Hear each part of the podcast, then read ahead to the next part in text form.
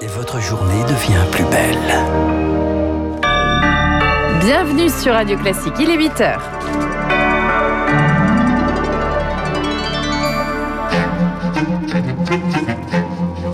– 7h30, 9h, la matinale de Radio Classique avec Guillaume Durand.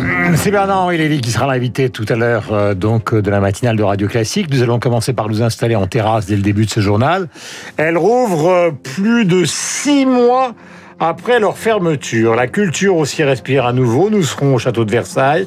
Sublime grille et ses jardins ouvrent dans 1 heure. Et puis ce sera l'autre image de la journée. Gérald Darmanin au milieu des policiers devant l'Assemblée à 13h, a-t-il raison de s'y rendre? Guillaume Tabard réfléchira à la question tout à l'heure. Des policiers en colère qui réclament des peines plus sévères pour leurs agresseurs. Voici pour le programme, il est 8h01. Nous avons rendez-vous avec Lucille. Radio Classique.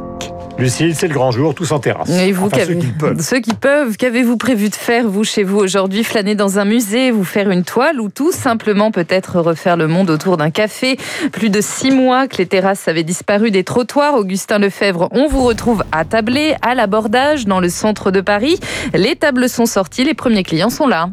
Effectivement, des clients qui prennent des photos de leur consommation. Une quinzaine de tables ont été dépoussiérées. Tout à l'heure, j'ai discuté avec Laurent, ingénieur et grand amateur de café. Il attendait avec impatience ce moment. Je profite de ce premier café en terrasse. Ça fait bien plaisir de pouvoir reprendre cette habitude. Le croissant va arriver avec, donc c'est encore super. Le protocole sanitaire est strict, 50% de la capacité avec des séparations entre les tables, pas plus de 6 à table. Le couvre-feu à 21h limite le service du soir. Mais pour le patron Bernard Fontenille, même si la rentabilité n'est pas au rendez-vous, pas question d'attendre le 9 juin et la possibilité d'accueillir en intérieur. Aujourd'hui, on a eu 7 mois de fermeture, on a eu quand même des aides très importantes. La clientèle ne comprendrait pas qu'on reste fermé. On a assez crié comme qu'on voulait rouvrir. Même si on rouvre dans des conditions pas spécialement avantageuses pour nous, il faut, à mon avis, rouvrir.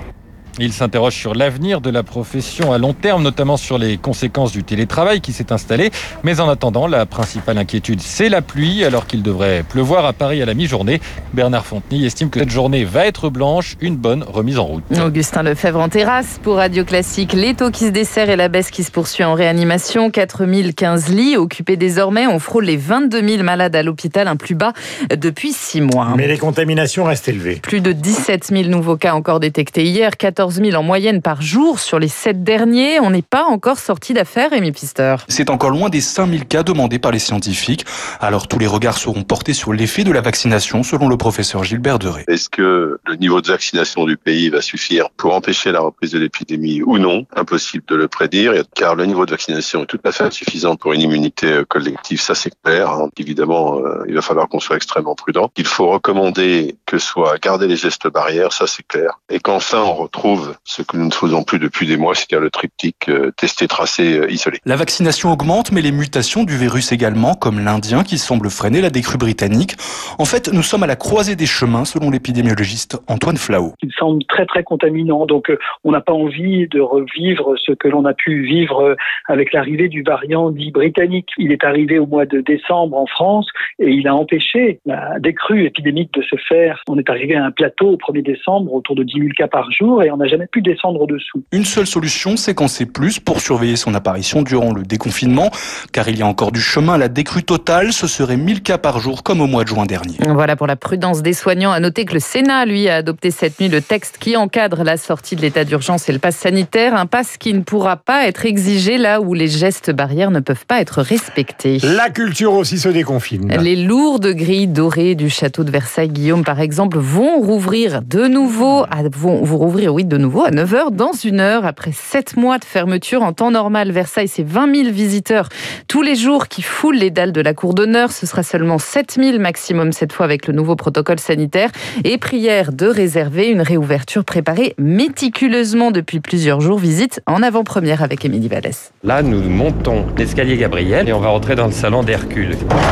Pour cette visite, nous suivons un guide de choix, Laurent Salomé, directeur du musée national du château de Versailles. On a créé un circuit pour éviter le croisement des visiteurs. On a ce guide fil qui vous fait simplement tourner autour de la salle. Là, on arrive tout simplement dans la galerie des glaces. Même chose, avec un circuit assez savant. Donc, on a une impression d'une galerie assez dégagée. Parce qu'au milieu, il y a toujours une zone où il n'y a pas de visiteurs. Ce qui est très rare. C'est le moment d'en profiter. C'est des conditions de visite vraiment idéales. Surtout que le château n'a jamais été aussi beau, poursuit Laurent Salomé. La galerie a été intégralement nettoyée, dépoussiérée jusque dans les corniches, tous les miroirs, chose qu'on n'avait pas pu faire depuis 2007. Puisque ça vous oblige à monter des échafaudages pendant plusieurs semaines, ce qu'on ne peut jamais faire. Les parquets sont dans un état extraordinaire, on a pu les bichonner, les nourrir. Pour cette réouverture, les visiteurs pourront découvrir le cabinet d'angle du roi, salle de travail de Louis XV, dont la restauration vient tout juste de s'achever avec une pièce maîtresse. Le fameux bureau à cylindre de Louis XV, ce bureau que vous voyez là étincelant, était noir. Les amoureux de Versailles ne vont pas le reconnaître. Pendant les 7 mois de fermeture, les chantiers du château n'ont jamais cessé, notamment celui de la restauration de l'extérieur de la chapelle royale, dont les dorures de la toiture devraient vous éblouir. Et pas de représentation en revanche ce soir au théâtre de l'Odéon à Paris. Il est toujours occupé, faute d'accord. Son directeur a décidé d'annuler la réouverture. À noter que les commerces rouvrent également avec une jauge de 8 mètres carrés par client. Les rassemblements de plus de 10 personnes sur la voie publique sont en revanche interdits, sauf visite guidée. La jauge autorisée pour les cérémonies funéraires passe de 30 à 50 personnes aujourd'hui. Le couvre-feu, lui, est décalé à 21h. Un décret publié ce matin au journal officiel fixe tout ce cadre.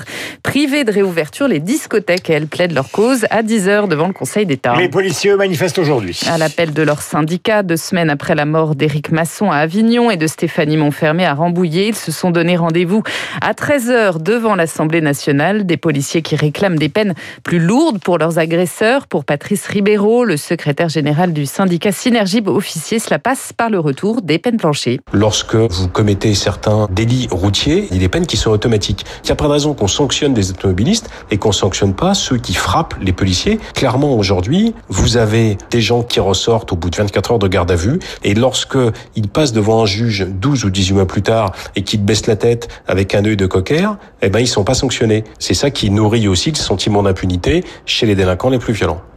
Geste rare, Gérald Darmanin, le ministre de l'Intérieur, a prévu de venir les saluer tout à l'heure. Tous les partis politiques seront également représentés, sauf la France Insoumise. Un jeune homme de 17 ans tué par arme blanche hier à Champigny-sur-Marne, c'est dans le Val-de-Marne.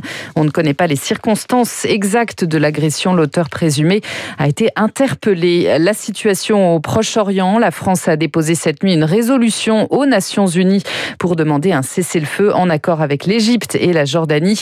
Le Conseil de sécurité est bloqué depuis 8 jours sur une simple déclaration commune. Et puis le retour de Karim Benzema en équipe de France, absent depuis 2015, l'avant-centre du Real Madrid revient dans la liste des 26 sélectionnés pour l'Euro. Didier Deschamps l'a annoncé hier soir. Enfin, c'est la finale de la Coupe de France. Ce soir, au Stade de France, le PSG affronte Monaco à huis clos. Coup d'envoi 21h15. Il est 8h01 sur l'antenne de Radio Classique. Elle est née le 19 mai 1948 en... Qui donc ? Jamaïque. Grace Jones, La vie en jaune, la vie en jaune, la vie en rose, puisque finalement c'est la journée de la réouverture des bars, des restaurants, des bistrots et évidemment d'une grande partie des lieux culturels. Quand il me prend dans ses bras, il met pas le haut bas, je vois la vie en rose. Il m'a dit des mots d'amour, des mots de tous les jours. Et ça me fait quelque chose. Il est encore dans mon cœur. 8h09 sur l'antenne de Radio Classique. Nous avons rendez-vous avec la politique et Guillaume Tabard et avec Bernard-Henri Lévy, le livre aux éditions Grasset sur la route des hommes sans nom. D'une certaine manière, c'est Balémas qu'il raconte une partie de son itinéraire, des gens qui l'ont profondément marqué, de ses guerres qu'il a toujours défendues et qui sont éloignées d'une sorte d'européano-centrisme. Nous verrons ça tout à l'heure en direct avec lui, surtout que nous sommes dans une situation particulière, vous le savez, au Proche-Orient. Maintenant, cette manif des politiques...